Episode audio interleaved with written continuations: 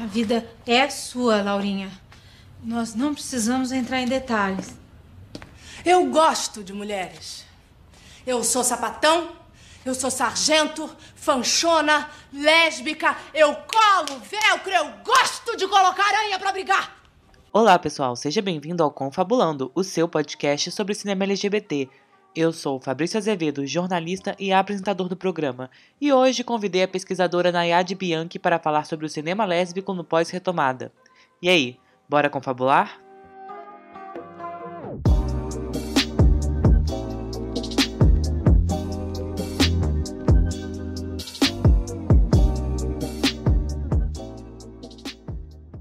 Após a ditadura militar e no início da democracia, o Brasil engatinhava para criar a sua cultura em um momento de liberdade. Durante anos, o cinema era proibido de fazer qualquer manifestação política mais intensa e foi inundado com a pornochanchada. Salvo algumas exceções que conseguiam se sobressair nesses anos obscuros, boa parte desses filmes pouco ou nem representavam mulheres lésbicas. A partir dos anos 90, com o movimento de retomada e, consequentemente, a ascensão do cinema nacional, a representatividade pôde dar novos passos, mas ainda foi muito pequena. Para conversar comigo sobre o cinema lésbico pós-retomada, convido a pesquisadora e jornalista Nayade Bianchi. Seja bem-vindo, Nayade. Obrigada. Então, Nayade, para começar, eu queria que você explicasse um pouco mais o que, que é esse movimento de retomada, o que, que foi o movimento de retomada e o que, que é considerado pós-retomada. A retomada é porque na década de 90, com a entrada do governo Collor, todo o setor cultural teve uma começou a entrar em uma crise muito grande que já vinha se acumulando é, crises econômicas no Brasil. Collor foi eleito e quando ele foi eleito, ele aproveitou reclamações com a Embrafilmes, que era uma empresa estatal que ajudava na produção dos filmes financeiramente e ganhava uma margem do lucro com esses filmes. Então ele fechou essa empresa e vários setores culturais, isso acarretou uma crise muito grande no cinema de uma forma geral. O cinema brasileiro praticamente acabou.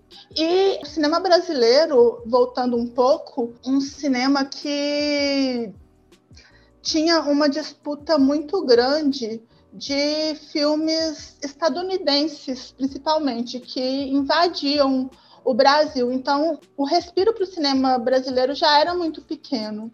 Então, com esse corte, é, esses cortes culturais, o, o cinema caiu e após o governo Collor começou algumas políticas culturais. Teve o, a aprovação da lei que deu origem à Lei Rouanet que começou a reincentivar esses filmes. Então, foi um período entre 1992 e 1995, que é considerado o período da retomada, que foi uma professora chamada Luciana Agib que nomeou esse período, porque foi um período muito rico para a cinegrafia nacional, que tiveram vários filmes. Começou com Carlota Joaquina, e, e assim começaram vários filmes é, de qualidade sendo produzidos e muito assistidos. as minhas análises né, são os filmes após esse período. Só que é, entre esse período da retomada, pós-retomada, que foi 1995, e o filme que. O primeiro filme que está dentro do meu recorte, 2010, que é Como Esquecer. Então, são 15 anos. E antes disso, até tiveram alguns filmes que com personagens que exploravam de alguma forma as lesbianidades. Eu falo na minha pesquisa sobre o erotismo entre mulheres, que é uma visão da Audre Lorde, que ela fala do erotismo não de apenas uma forma sexual, mas o cuidado, a troca com outra mulher. Ela compara até sem escrever um poema maravilhoso ao erótico. Isso também é um exemplo do erótico para ela.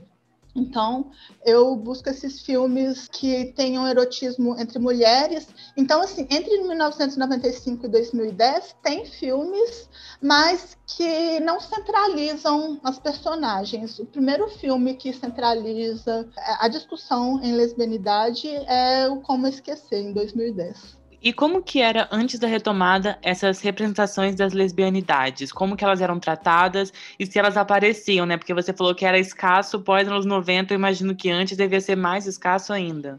Então, tem uma coisa muito interessante aí que é assim, é realmente não são muitas as produções, principalmente se você for comparar com cinema gay, até que é, que também é menor do que esse cinema normativo, né? Mas o cinema gay tem muito mais produções do que o cinema lésbico. Vou estar falando lésbico, mas na verdade eu nem gosto muito de usar esse termo porque eu acho que fica um pouco impreciso, porque às vezes pode ser assim, uma mulher, uma mulher que produz, uma mulher lésbica, o que que seria, né? Mas assim, o, o cinema que fale sobre lesbianidades e tal é muito menor. Porém, teve o período da pornô chanchada que teve uma produção muito grande que até pouco tempo atrás, tá, acho que ainda bate o número de produções após esse período, mas que eram produções essencialmente erotizadas, voltadas para o olhar masculino, com muitas violências, tanto praticadas por é, essas mulheres que tinham esse direcionamento erótico para outras mulheres, como é, sofridas também. Então, é, lésbicas, ou não só lésbicas, mas mulheres que tinham alguma relação com relação sexual ou erótica com outras mulheres, sofriam violência, cometiam violência. Então, assim, era basicamente tratado pelo viés da perversidade e da degradação, da violência, da depressão. Antes disso, tem filmes é, são menos, são muito mais sutis também, que tem um filme de 1948 que chama Poeira de Estrelas, mas que, assim, não é, tinha realmente uma relação. Ou tinha, mas era mostrada de maneira muito sutil, sabe? Em alguns olhares, uma, é, alguma demonstração de ciúmes. Antes era bem raro os filmes, então na década de 70, na década de 80, aumentou muito, mas com esse viés de violência que tem exceções também, tem bons filmes que foram lançados na década de 80. Um exemplo é Vera. Na verdade, era é, a personagem ela sofria muito violência e a partir desse período, ela, é, dessas violências que ela sofre, ela começou a dizer que não era um homem, pediu para ser chamada de Bauer e que as pessoas ao redor não entendiam isso. É um filme da década de 80 que não tinha essas discussões ainda de transexualidade, é, pessoas transgênero. Então, assim, existiam essas pessoas já, mas que não tinha essa discussão. Então, é, e nem o nome também. Então, essa personagem, ela fica nessa dualidade, né? Tem a Ariela também, que é um, é um filme que a personagem sofre diversas violências, mas que aborda de uma maneira massa, assim como Vera, a subjetividade da personagem e acaba que assim no Ariela, o momento que ela não estava sof é, em sofrimento era o momento em que ela estava com uma outra mulher. Então, assim, são filmes legais, interessantes da década de 80, mas que é muito raro ter essas discussões ainda hoje. É muito raro. É, os filmes anteriormente eram tratavam as mulheres que se relacionavam com outras mulheres de maneira perversa, degradante, é, e depois dessa fase que foi o a retomada, teve essa mudança também, muito forte, porque na década de 90 foi quando emergiu os movimentos LGBTs, que reclamavam uma identidade, uma identidade LGBT, uma identidade gay, e tentavam associar é, os homossexuais a, ao, ao positivo. Então, mostrar que os homossexuais eram pessoas normais, que faziam as mesmas coisas que as pessoas heterossexuais fazem. Então, é, esse movimento LGBT ele teve uma influência muito grande nesse período que mudou muito, mudou drasticamente é, a maneira como a, as mulheres que se relacionam eroticamente com mulheres eram discutidas antes e depois desse período. E tem uma outra característica também que eu não havia é, mencionado da retomada é que diz que que foi a Luciana Gibe também que chegou a essas conclusões, que muito mais mulheres começaram a dirigir filmes, mas isso não é uma realidade para filmes com erotismo entre mulheres. É, geralmente, quem dirigiu os filmes que eu discuto aqui é em uma parte muito grande foram os homens. E você sente, desculpa, eu ia perguntar exatamente sobre isso, é que você sente se existia uma diferença também, até do antes da retomada e depois da retomada, uma equipe com mulheres na direção, na produção, ou presentes, e nessa equipe puramente masculina, se existia uma diferença na representatividade do amor, do amor lésbico? Olha, eu acho que tem.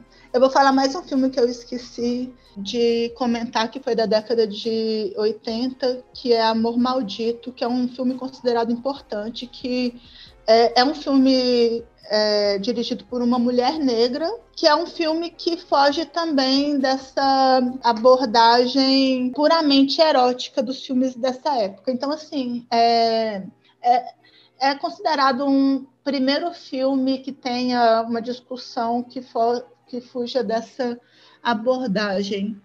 É porque outra questão é que assim tinha muitas mulheres que se relacionavam com mulheres, mas que se relacionavam com homens também. A maior parte dos filmes tem isso.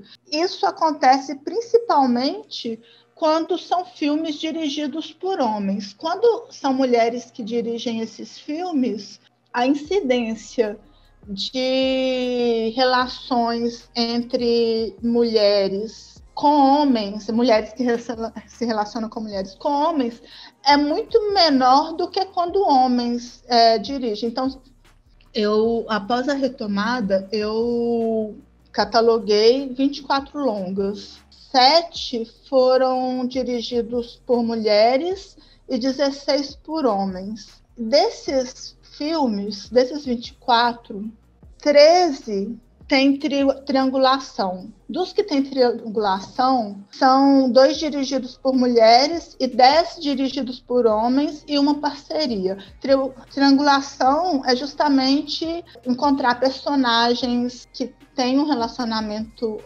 erótico com mulheres e com homens. Esse termo ele não é meu também. Esse termo é de Paulino, que é um pesquisador que também fala do lésbicas no cinema nacional, no caso.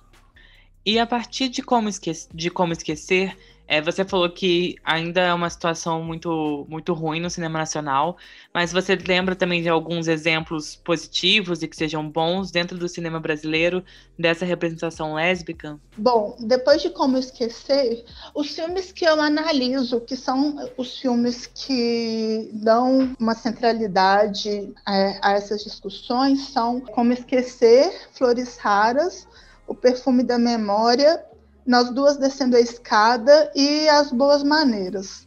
Depois, em 2019, se não me engano, que já não está dentro da pesquisa, teve um filme que um longa que foi lançado que chama Tremorier, que é um filme feito em Fortaleza por sapatonas que conseguiram é, aprovação na lei de incentivo para fazer um curta-metragem, mas que decidiram é, juntar esforços e trabalhar para lançar um longa. E aí elas fizeram esse filme. Eu acho que Tremor é um filme muito interessante, principalmente sai é, desse olhar higienizado que ficam os filmes pós-retomada, elitista, que também é fruto do movimento LGBT, porque apesar do movimento LGBT estar ali lutando pela aceitação, mas era um movimento muito elitista de basicamente de homens gays brancos de classe média.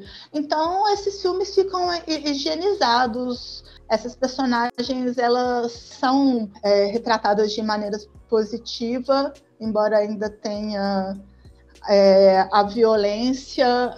A violência permanece de uma outra maneira, mas permanece. Então, assim, tem a questão também do amor romântico, que é assim um amor muito grande, duas mulheres que estão terminantemente apaixonadas, que nunca viveram nada igual, e quando esse, essa relação acaba, é o sofrimento, o maior sofrimento que poderia ter em sua vida. Então, assim, eu acho que a maior parte desses filmes, ou se não todos, eles é, estão dentro dessa, desse olhar colonial, desse olhar normativo é, a maior parte de personagens brancas, de classe média, é, numa situação financeira boa, com é, o corpo também é, dentro de no, das normas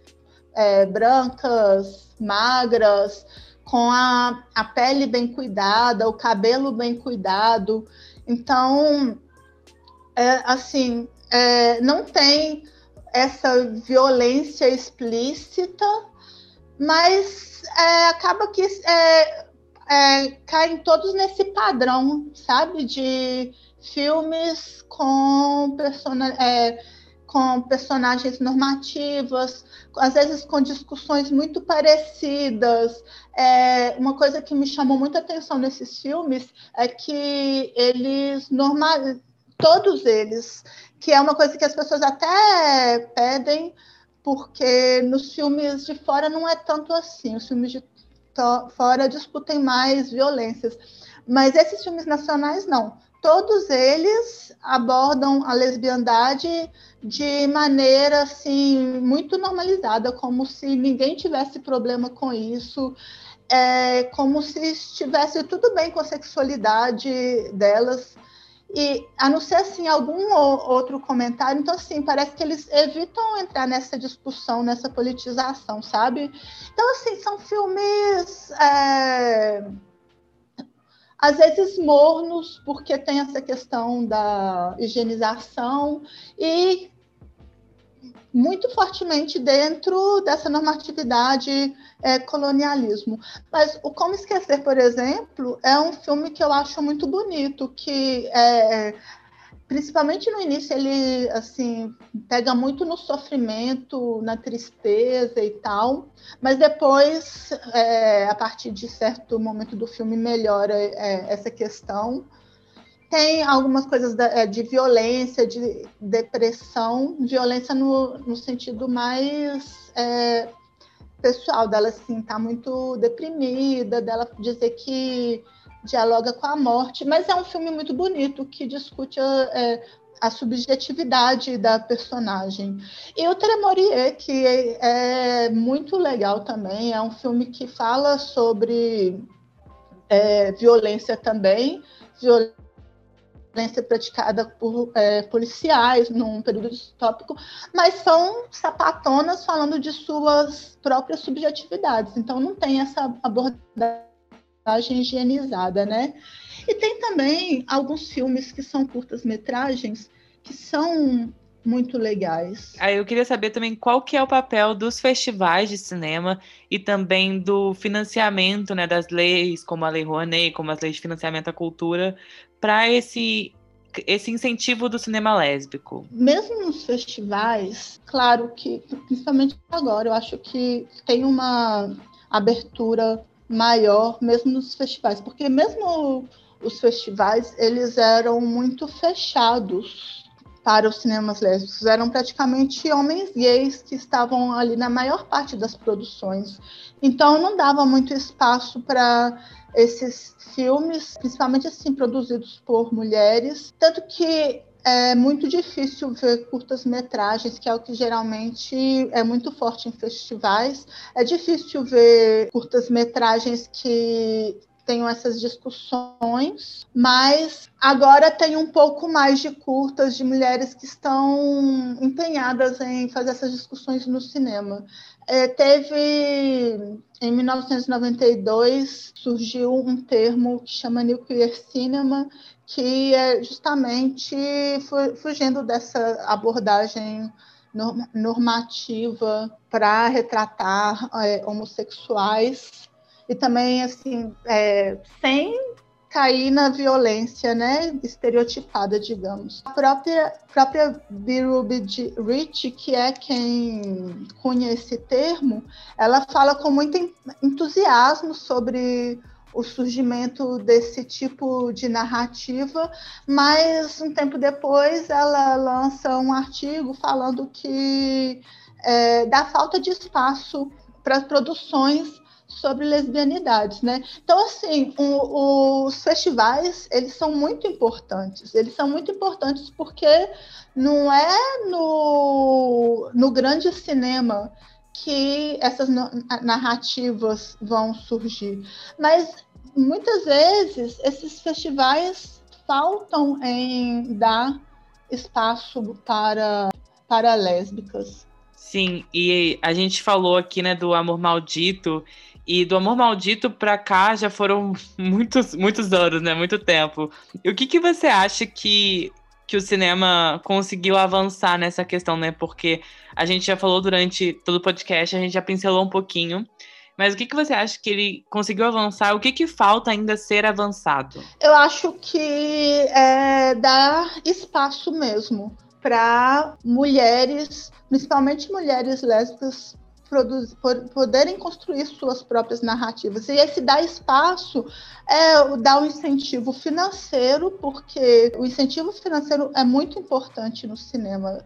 Toda a história do cinema no Brasil, a gente percebe que como a, difer a diferença que faz é quando o Estado incentiva o cinema e quando o Estado está ausente. Então, assim, uma parte muito importante é esse incentivo. A outra é dar espaço, é dar visibilidade mesmo, né? Porque a vontade de produzir existe, que a gente tem visto surgir filmes excelentes, curta-metragens atualmente. Eu lembrei o, os filmes que eu queria dizer, dois em especial. Um chama A Beira do Planeta, Manhã Soprou a Gente. É um filme lindo que é dirigido por Bruna Barros e Bruna Castro, que é um casal de sapatonas. Elas fizeram, elas fazem filmes e elas fazem esses filmes falando é, da subjetividade delas. É, elas narram e falam da relação com família. É um filme lindo, lindo, que merece muito ser assistido, que às vezes é exibido justamente em alguns festivais, ainda está nessa é, nesse momento né, de procurar espaço, exibir em festival. Então, tem rolado assim, um incentivo maior, mas ainda é pouco. E o outro filme se chama Quebra-Mar, que é dirigido por Cris Lira, que é um filme lindo também, que as personagens, elas, é, algumas delas fazem parte de uma banda também, é, são, são lésbicas.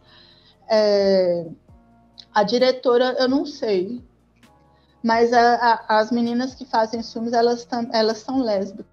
E é um filme que também que trata da relação de, de amizade entre elas, é, é o nome da, das meninas que participam desse filme. Então, trata da relação de amizades entre elas, assim como É, o Tremorier também fala do cuidado entre elas, da, das relações de amizade. Então, eu acho que isso. E assim, não que só lésbicas possam produzir. É claro que todas as pessoas, e é importante que tenha essas discussões vindo de todas as partes. Mas aí, é, eu acho que é o cuidado, né, ao construir essas narrativas. É, e tentar fazer algo diferente também, algo que saia dessa normatividade de desse padrão que se construiu sobre esse tipo de filme. Então, é, eu acho que é isso. Eu acho que o principal mesmo é dar espaço, porque quando dá espaço, quando dá incentivo, sempre tem coisa boa que é para surgir. Sempre tem filmes incríveis, histórias lindas. E o que você falou faz muito sentido do curta-metragem, porque tem um episódio que eu não lembro com quem conversei, que falou assim: o cinema lésbico, o cinema periférico, o cinema trans, eles são basicamente construídos através dos curtas-metragens. Então, dar espaço para curta-metragem e, e, é importante, né, falar de curta-metragem, não só falar de longa, porque as criações e as inovações estão acontecendo ali naquele espaço. Um longa é muito caro, né? Ah, é, com certeza. É, é muito mais viável principalmente sem é, é, essa questão financeira, é muito mais viável fazer um curta-metragem. É, a construção de um longa-metragem requer um esforço muito maior, então acaba sendo é, fácil dando abertura para pessoas que não necessariamente têm um, um grande equipamento, é, que tem é, condições financeiras façam esses filmes.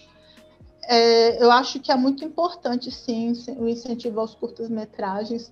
Tem é, histórias incríveis, são contadas de uma forma diferente dos longas, né? Eu acho que é muito legal, eu gosto muito de curto, eu acho que é importante, assim, dar o incentivo. Mas, é, assim como os curtas, se tiver incentivo para a construção de longas, vai surgir filmes excelentes também, como é o caso do Tremoyer, que é um filme muito legal que foi feito com pouco recurso, mas que tem uma discussão massa. Sim, sim, é isso, Nayad. Muito obrigado. E para as pessoas que quiserem saber da sua pesquisa, quiserem entender mais do tema, como que elas podem é, encontrar você, encontrar sua pesquisa? Vai no meu Instagram, nsbianchi, B-I-A-N-C-H-I.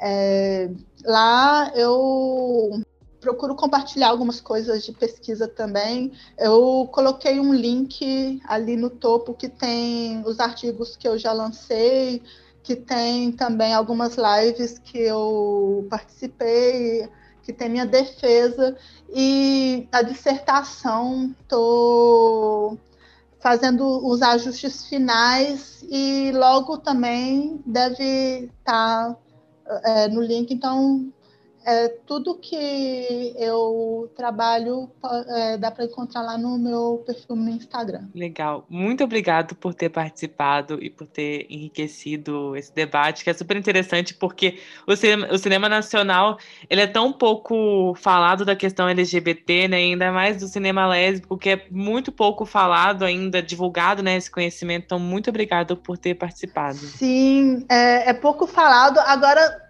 começou a surgir tanto alguns filmes ainda de modo devagar, mas também algumas pesquisas. Já é possível encontrar algumas coisas legais, algumas discussões, mas com certeza é muito importante é, abrir espaço e discutir, porque ainda é, é muito inicial, a gente tem muito para falar ainda.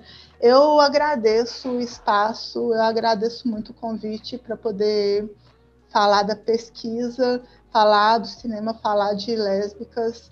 É, parabéns pelo seu podcast. É, é muito legal e é muito bom ter um espaço que esteja discutindo esses assuntos, que dê espaço a esse tipo de discussão. Muito obrigado. E a gente é o Confabulando Pod, então para seguir a gente nas redes sociais é arroba Confabulando Pod no Instagram e no Twitter. E até semana que vem com mais um episódio, gente. Tchau, tchau. Siga o Confabulando na sua plataforma de áudio favorita e fique por dentro do podcast sempre quando a gente lançar um novo episódio. Então já seguiu? É muito fácil, é só apertar o botão de seguir no Spotify, no Apple Podcasts ou na Aurelo e assim você vai saber quando lançar o episódio novo do Confabulando.